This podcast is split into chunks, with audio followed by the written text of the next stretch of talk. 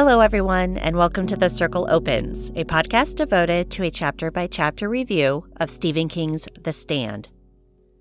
Do you need an affordable source for Stephen King books, movies, collectibles, and more? Make sure to visit Secondhand Bookery at secondhandbookery.etsy.com.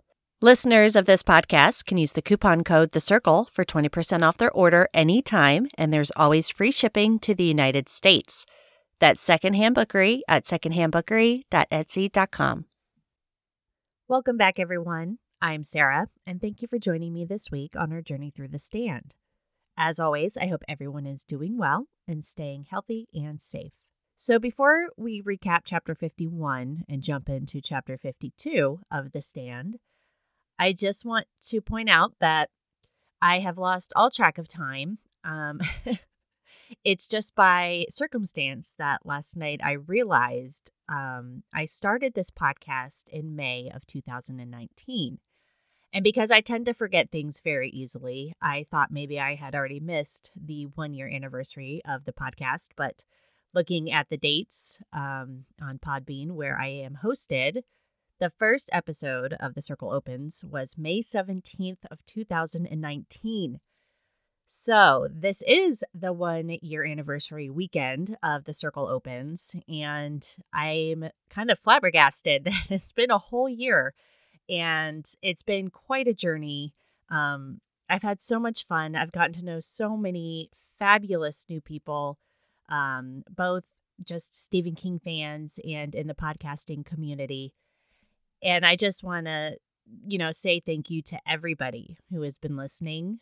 Whether you've been listening since May 17th of 2019, or if you are a newer listener who's just picked up the book and found the podcast, and I hope that you're still around and enjoying it. So I just want to say thank you to everybody for listening, because there is no podcast if there's nobody out there listening. So I truly appreciate every single one of you. Thank you to everybody who's left a rating or review for me, everybody who sent me an email, either to talk about the podcast or talk about the books. I'm truly, truly, truly appreciative of everybody. So thank you for letting this podcast continue.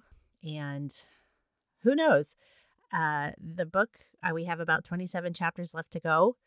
Who knows what's going to happen? I'm still not entirely sure what I'm doing after we finish this book and where this podcast will go, but I guess we'll just have to wait and see. So with that being said, let's recap last week in Chapter 51.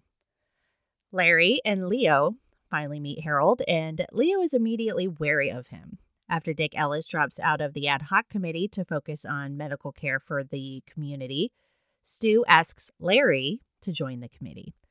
The committee then have their first meeting, where they come to several agreements about how to proceed with the burial of the dead in Boulder, as well as keeping Mother Abigail in the loop about their discussions, especially where the Dark Man is concerned.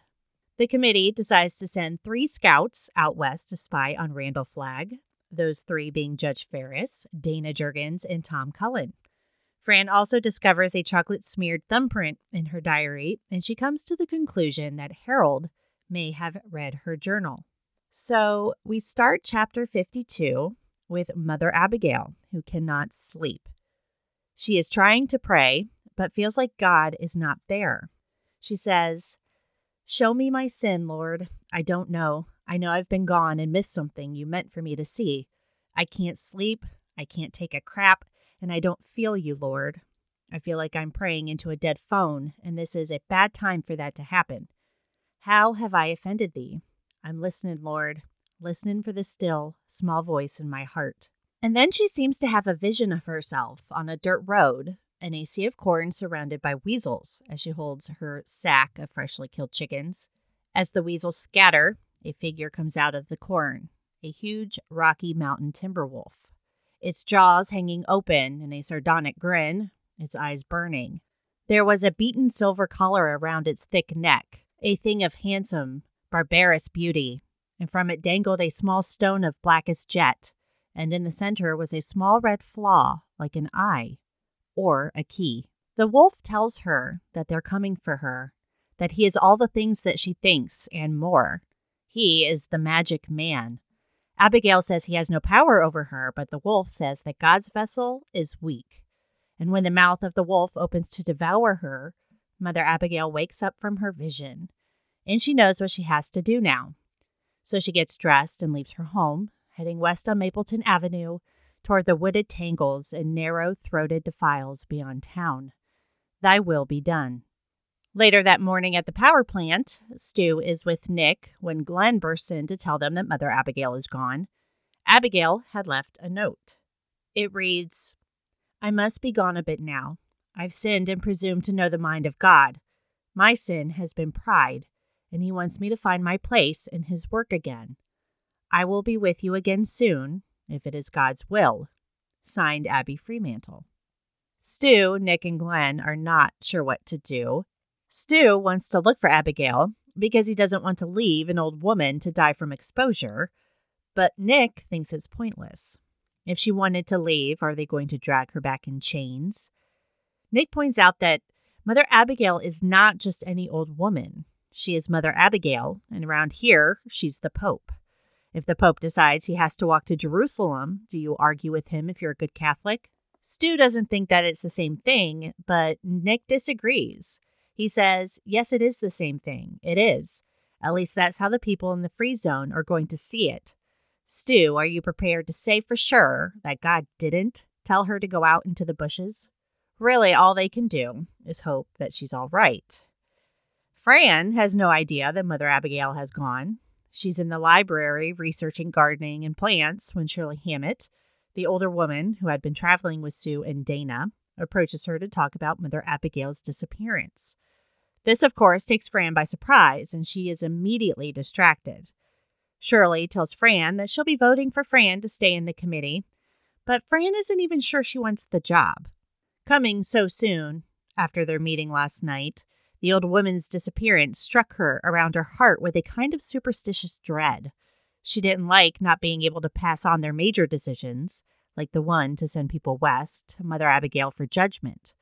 With her gone, Fran felt too much of the responsibility on her own shoulders. When Fran gets home, she finds Stu gone. He left behind a note saying that he was with Ralph and Harold, and he would be back by 9:30. He tells her not to worry. But Fran does worry because she knows Harold read her diary, and now she's imagining Harold sneaking up on Stu and doing something terrible to him. But Fran also knows that Harold's home will be deserted until about 9:30 that night, so she decides to go sneak around. She thinks maybe, what will that do exactly? Will it set her mind at ease? But maybe Stu will be there with Harold and Ralph, and she'll be able to see for herself that Stu is okay. Stu did tell her not to worry, but Fran worries. She saw the thumbprint in her diary. That thumbprint in her diary meant there was worry, because a man who would steal your diary and pilfer your thoughts was a man without much principle or scruple. A man like that might creep up behind someone he hated and give a push off a high place, or use a rock, or a knife, or a gun. But if Harold did a thing like that, he would be through in Boulder. What could he do then? But Fran knew what then. She didn't know if Harold was the sort of man she had hypothesized. Not yet, not for sure. But she knew in her heart that there was a place for people like that now. Oh, yes, indeedy. So, Fran heads off to Harold's, and she finds the house empty and locked. Of course, she finds that odd because back in the day, sure, lock your doors. But now, no one is going to steal your TV or your stereo or your jewels. All that stuff was free. So why did Harold need to lock his door? Fran is about to leave when she sees the cellar windows, and they are not locked. They're just above ground level, and she's able to slide inside of one of them into the basement. There's not much in the basement, but for some toys and an air hockey game, where Harold is keeping his Coca-Cola. The room seems to have been set up for children. And it says that she suddenly felt sadder than she had since she couldn't remember to tell the truth. She had been through shocks and fear and outright terror and a perfect numbing savagery of grief, but this deep and aching sadness was something new. With it came a sudden wave of homesickness for Ogunquit, for the ocean, for the good Maine hills and pines. For no reason at all, she suddenly thought of Gus, the parking lot attendant at the Ogunquit Public Beach, and for a moment she thought her heart would break with loss and sorrow. What was she doing here, poised between the plains and the mountains that broke the country in two? It wasn't her place. She didn't belong here. Of course, Fran feels like crying, but she holds it together. She is not going to cry in Harold's basement, of all places. So Fran makes her way upstairs. She's feeling a bit spooked, but there's nothing there. Everything is so dark that it makes her uneasy. Fran sits down on the fireplace hearth and feels one of the stones shift beneath her. She's just about to get up and check it out when someone knocks at the door. This terrifies her, and she waits, paralyzed, thankful that the shades are down. The knock comes again, and a woman's voice calls out, asking if anyone is home. They even try the doorknob, making Fran thankful that Harold locks his doors. At last, the woman leaves, and Fran rushes to the window to see Nadine Cross, climbing onto her Vespa to leave. Fran is definitely shaken now by the experience. She even pees her pants, which King thought to tell us. And Fran begins to cry. 5 minutes later, she's just too nervous to snoop around now, and she boosts herself back through the cellar window with a wicker chair. Fran gets back on her bike and heads home, where she opens her diary to the smudged thumbprint, wishing for Stu to be home. And where is Stu? Well, he is with Ralph and Harold. They came around Stu's apartment after lunch to ask him to search for Mother Abigail with them.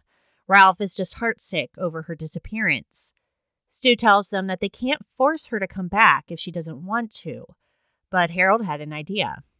Harold can see Nick's point and Glen's. They recognize that the Free Zone views Mother Abigail as a theocratic symbol, an earthly symbol of a covenant made with God, like Holy Communion or sacred cows.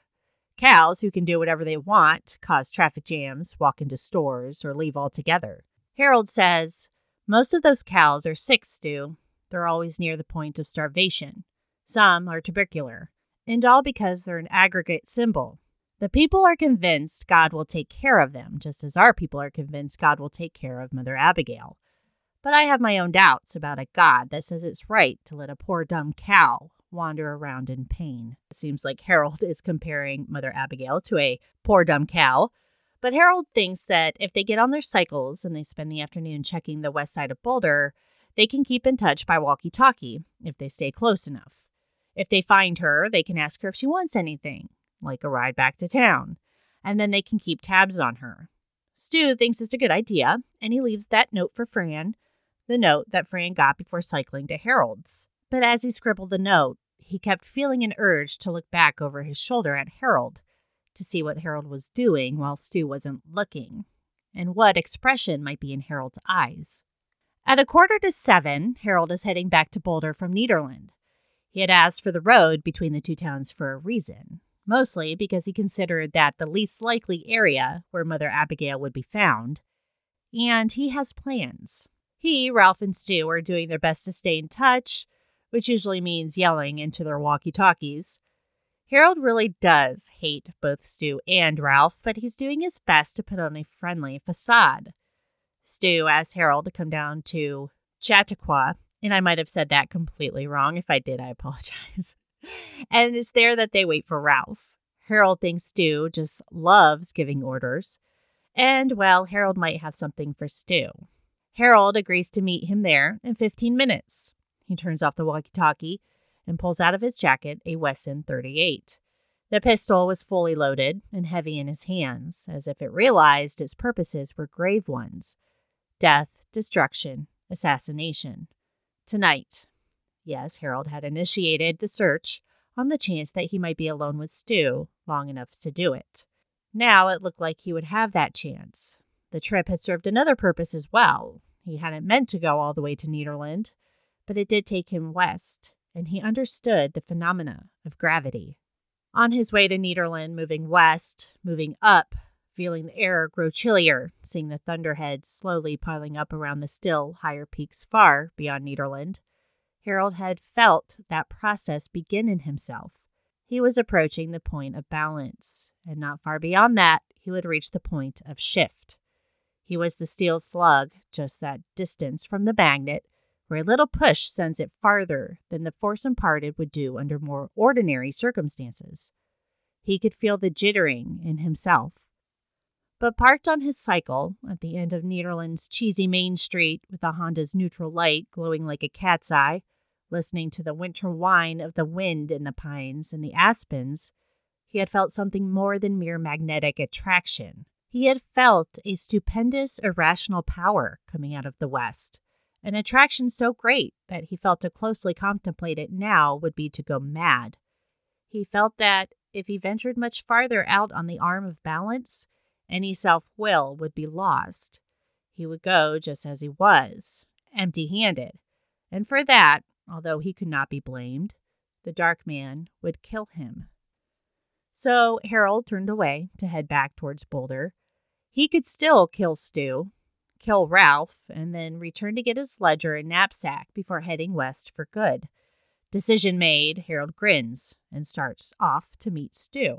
And Stu, who has no idea what Harold is planning, is starting to feel good about him.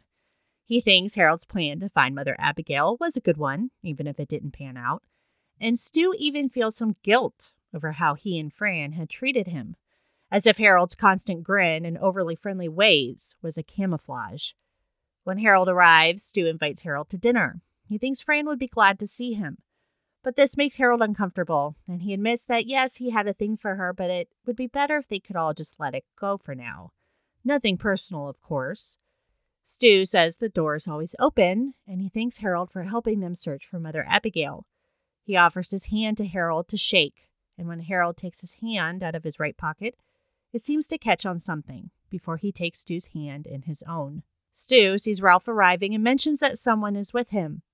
This seems to startle Harold, but he tells Stu that he's just tired when Stu asks if he's all right.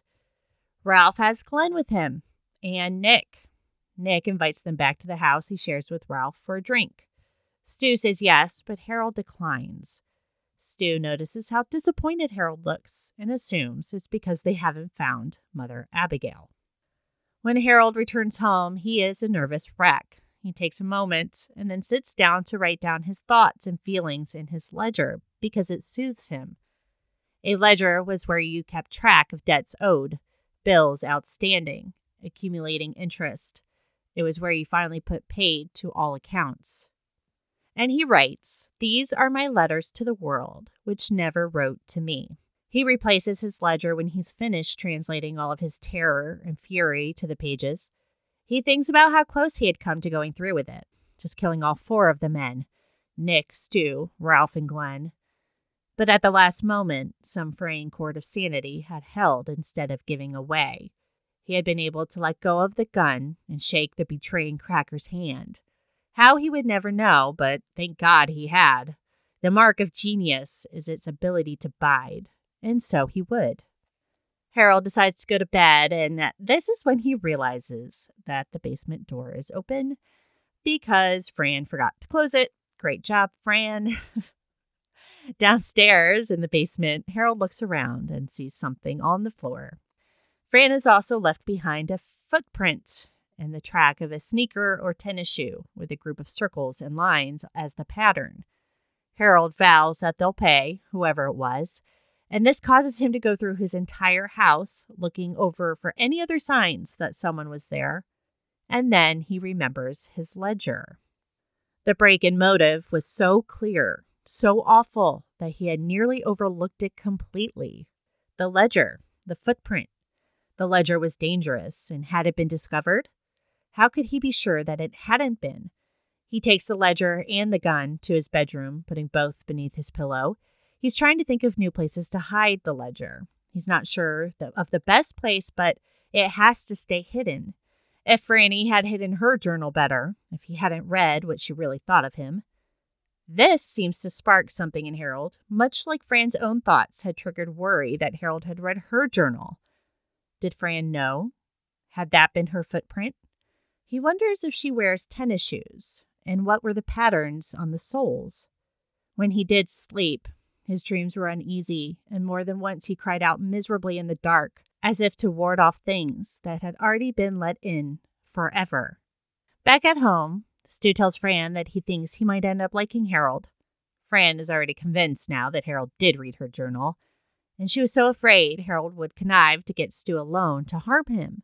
But it seemed more logical to assume that Harold had let things go this long, so maybe he was just going to let it go completely. Maybe things would be all right. Maybe reading her journal had helped Harold realize how pointless his pursuit of her was. On top of the news that Mother Abigail was gone, Fran was in a ripe mood to see all ill omens.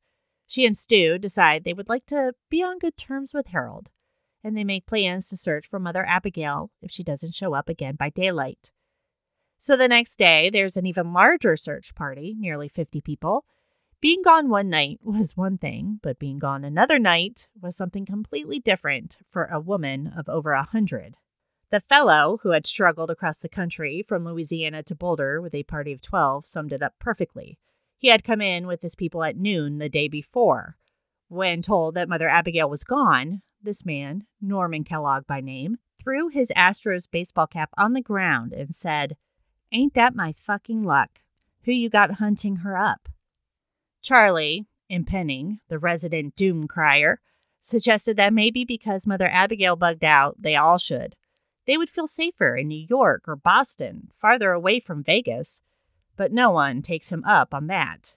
Resigned dread was as far as the community's feelings went, Glenn Bateman believed, because they were still rationally minded people, in spite of all the dreams, in spite of their deep-seated dread concerning whatever might be going on west of the Rockies. Superstition, like true love, needs time to grow and reflect upon itself. That night, after the search is over, Glenn and the others discuss superstition and rational thinking. Rationalism is the idea we can ever understand anything about the state of being. It's a death trip. It always has been. So you can charge the superflu off to rationalism if you want. But the other reason we're here is the dreams, and the dreams are irrational. We're here under the fiat of powers we don't understand. For me, that means we may be beginning to accept, only subconsciously now, and with plenty of slips backward due to culture lag, a different definition of existence. The idea that we can never understand anything about the state of being. And if rationalism is a death trip, then irrationalism might very well be a life trip, at least unless it proves otherwise. And maybe the age of rationalism has passed. Maybe if that's true, maybe they could see dark magic, a universe of marvels where water flows uphill and trolls live in the deepest woods and dragons live under the mountains. Bright wonders, white power, Lazarus, come forth, water into wine, and just maybe the casting out of devils. Mother Abigail calls him, the dark man, the devil's imp. Maybe he's just the last magician of rational thought, gathering the tools of technology against us. And maybe there's something more, something much darker. I only know that he is, and I no longer think that sociology or psychology or any other ology will put an end to him. I think only white magic will do that, and our white magician is out there someplace, wandering and alone. The rest of the group doesn't have much to say about that, not with the night coming in again. The next day, at 2:15, Glenn comes bursting into Stu's apartment uninvited. He has some pretty major news, but it's not about Mother Abigail. It's about Kojak, his dog Kojak, who they had to leave behind when they left New Hampshire. When Glenn woke up from a nap that day, Kojak was on his front porch. He was beat to shit, but it's him. Stu is stunned to hear this, as most people would be, but Kojak has the same tags, the same red collar. Dick was able to bandage up a lot of Kojak's injuries, and he's lost one eye for good.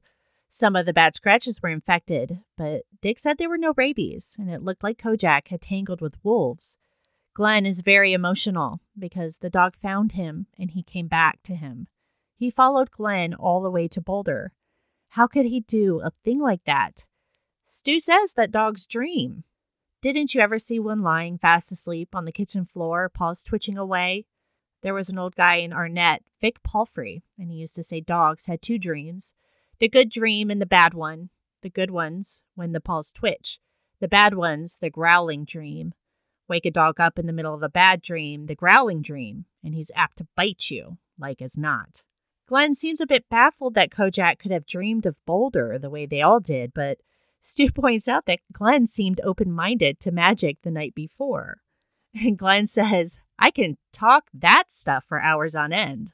I'm one of the great all-time bullshitters, is when something actually happens. So the two set off to see Kojak, and he is on the porch of Glen's home, and Stu finds himself with a lump in his throat. A dog was a good thing to have, and so far as he knew, Kojak was the only dog in Boulder. Both men are fairly emotional over Kojak's reappearance, and Stu says that maybe they should keep an eye out for a female dog, just in case. And because it looks like Kojak falls back asleep, the two men decide to go inside and have a drink. But Kojak is not asleep.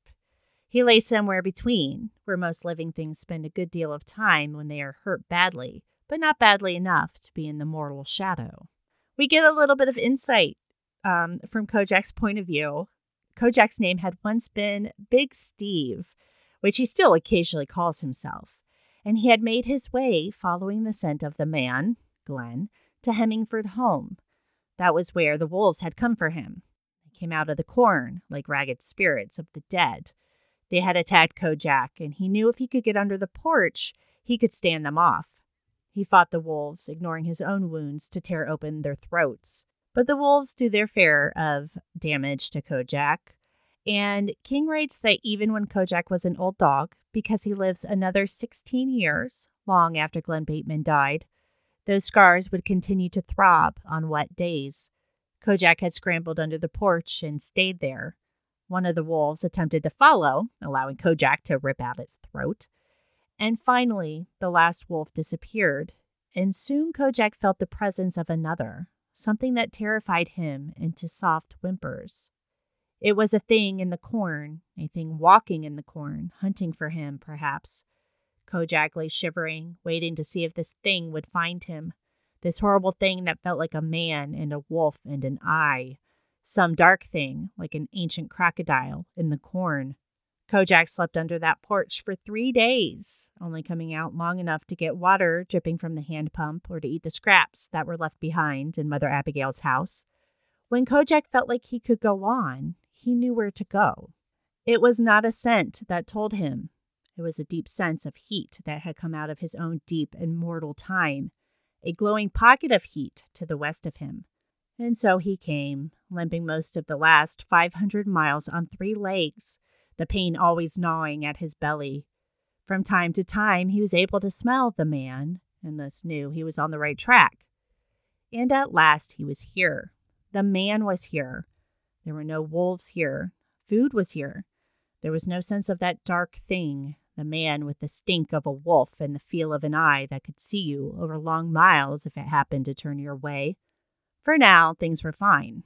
And so thinking, so far as dogs can think and their careful relating to a world seen almost wholly through feelings, Kojak drifted down deeper, now into a real sleep, now into a dream, a good dream of chasing rabbits through the clover and timothy grass that was belly high and wet with soothing dew. His name was Big Steve. This was North 40. And oh, the rabbits are everywhere this gray and endless morning. As he dreamed, his paws twitched. So, I love the ending of that chapter so much. Finally, something really good to happen, you know? We get a lot of movement in this chapter. Mother Abigail decides, based on a vision from God, or maybe the Dark Man, that she has been so prideful about her role in Boulder that she believes God needs her to return to the wilderness so she can serve him better. She leaves nothing but a note, and of course, people are going to argue about the best course of action. 1, she wanted to go. She went of her own free will. But 2, she's over 100 years old, and she is not immortal. She could die simply from exposure. So do they search for her? Wait for her to return? What is their responsibility to Mother Abigail? And what is her responsibility to them? And Harold decides to suggest a search, but only for he, Ralph, and Stu to find Mother Abigail and just see what she may need. It all sounds very innocent and like a great idea. And of course, Harold has ulterior motives. He plans on murdering Stu and probably heading west that night. Of course, he probably asked Ralph to go along because, Stu's not probably going to go anywhere with Harold by themselves. So Ralph is just, what's the word? Collateral damage, I guess. That might be wrong, but it's what I have. So Harold has his ledger, and he wants to bring something to Flagg when he goes. So first, he wants his revenge. And yet his plans are derailed, not only by the arrival of Glen and Nick, but of Stu's friendliness towards him. He thanks Harold for helping them search for Mother Abigail when everyone else decided to let nature run its course. He even offers to shake Harold's hand. And this is Harold's chance, I think. But rather than pull out his gun, he shakes Stu's hand. And for a moment, I wondered if maybe this got through to Harold. Maybe he realized he didn't have to become a murderer. He didn't have to seek revenge over someone who was never really his to begin with. He didn't have to do these horrible things. Maybe he found some semblance of redemption? No. I think maybe he was just a coward. And I think he probably would have shot Stu, if not for Ralph and Nick and Glen showing up. I know he thinks to himself that he could have just wasted all four, but I don't think Harold is quite there yet. I think it's one thing to shoot one man. I think it's another to shoot several. And I know that Harold is on a downward spiral here, but I don't think he's quite hit the bottom yet. So he does go home to write down all of his fury and rage into his ledger. And I think that it's a cathartic thing for him. I think that keeps him from actually pulling the trigger. At least it keeps him from pulling the trigger until he realizes that someone has broken into his house because Fran left behind a dirty shoe print on the basement floor. And Harold is smart enough to think that maybe it was Fran. Maybe she knew that he had read her journal, and he's starting to wonder what the patterns of her shoes look like. I don't know. Did Harold have any chance of becoming a better person? Did Fran's snoopiness effectively destroy that? Or is Harold too far gone anyway for that to be a possibility? Maybe he didn't kill Stu because he just didn't have the guts to do it, like I said. At least not yet. So Fran breaks into Harold's house, and she doesn't actually find anything because Nadine Cross, of all people, shows up to see Harold. And what on earth could she possibly want with Harold Lauder? It's certainly suspicious, considering Nadine is Flagg's chosen one, and Harold is being lured west too. So I'm interested to see what becomes of a meeting between these two characters. Fran does notice the stone is loose on the hearth where Harold keeps his ledger. And she's so close to finding it before Nadine arrives. And of course, then Fran is too spooked to look any further when Nadine is gone. So really, Fran's visit, her breaking and entering into Harold's house, accomplishes nothing. All it really seems to do is cement Harold's hatred for her and for Boulder. Stu seems to think that maybe he can end up liking Harold. And while Fran doesn't tell him what she found in her diary, she's still a little unsure, but maybe she was just being paranoid. Harold hadn't harmed Stu while they were out, so maybe her pregnancy hormones are just making her crazy. Or maybe she should just listen to her gut feeling. Tell somebody about the journal, Fran. Stop holding it in. The free zone seems to be at a bit of an impasse. Only one person seems to want to leave because if Mother Abigail left, surely they all should. But people are staying put. They're becoming a society now after having lost it so quickly. So no one seems to want to break away from that, even though Mother Abigail is gone. They still have a committee and they need leadership. Glen finally discusses the possibility that dark magic has taken over, and that's what fuels Randall Flagg. Maybe Mother Abigail is white magic needed to defeat him. It's all something they need to think about, and they can't really know what her role is in all of this. All they can really do is speculate and wait for things to happen. They're all there because of reasons that they cannot understand or explain. They can't rationalize away the dreams. So it seems like they're slowly coming to the understanding that there are other forces at work here that are greater than themselves. And of course, the best part of this chapter is that Kojak is back, or Big Steve, as he was once called. But you know what? He's Kojak. And he made his way across the country to find the man, his human Glen. Kojak certainly went through a lot, but he persevered. Considering so many dogs have died from the flu, but Kojak survived the flu and a long, dangerous trip along the way with a bunch of wolves that I believe were sent by Flagg. So what does that mean? What is Kojak's purpose? Because I truly believe that he does have one. I absolutely love that King takes us into Kojak's head, telling us his story from when he made it to Hemingford Home and Mother Abigail's house. And then he makes his way from there to Boulder. And at least to Hemingford Home, it seems like he just followed Glen's scent. But from Hemingford Home to Boulder, he had, I don't know, he dreamt of the place. He felt he knew where to go. That instinctual feeling, he knew where to go. Kojak is definitely a character on his own, and he is an important one. So why was the dark man sending his wolves for him? Why was he searching in the corn for him? Kojak surviving and finding his way to Boulder makes me so happy. I was so depressed when they had to leave him behind.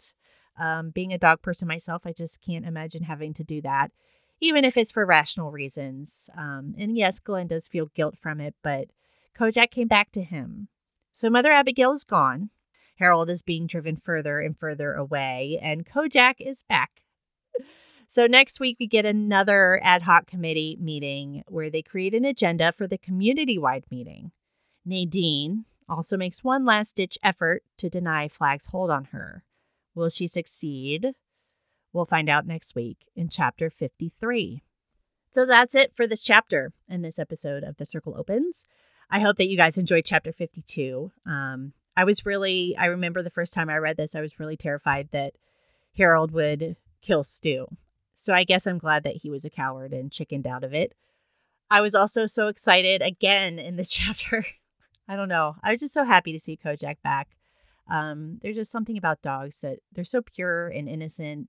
And like King writes in the chapter, you know, their entire existence is based on feeling. Dogs feel so much. And I love that he risked his life to find Glen again and to come over to Boulder from New Hampshire on his own.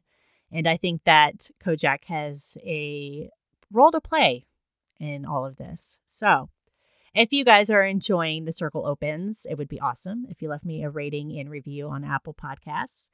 You can find me at thecircleopens.com or thecircleopens.podbean.com. And I guess that's it, you guys. Thank you again for a whole year of reviewing this book. We still have a while to go. We are getting closer and closer to the last book, The Stand. So that's it, you guys. Thank you for listening. And MOON, that spells, see you next week.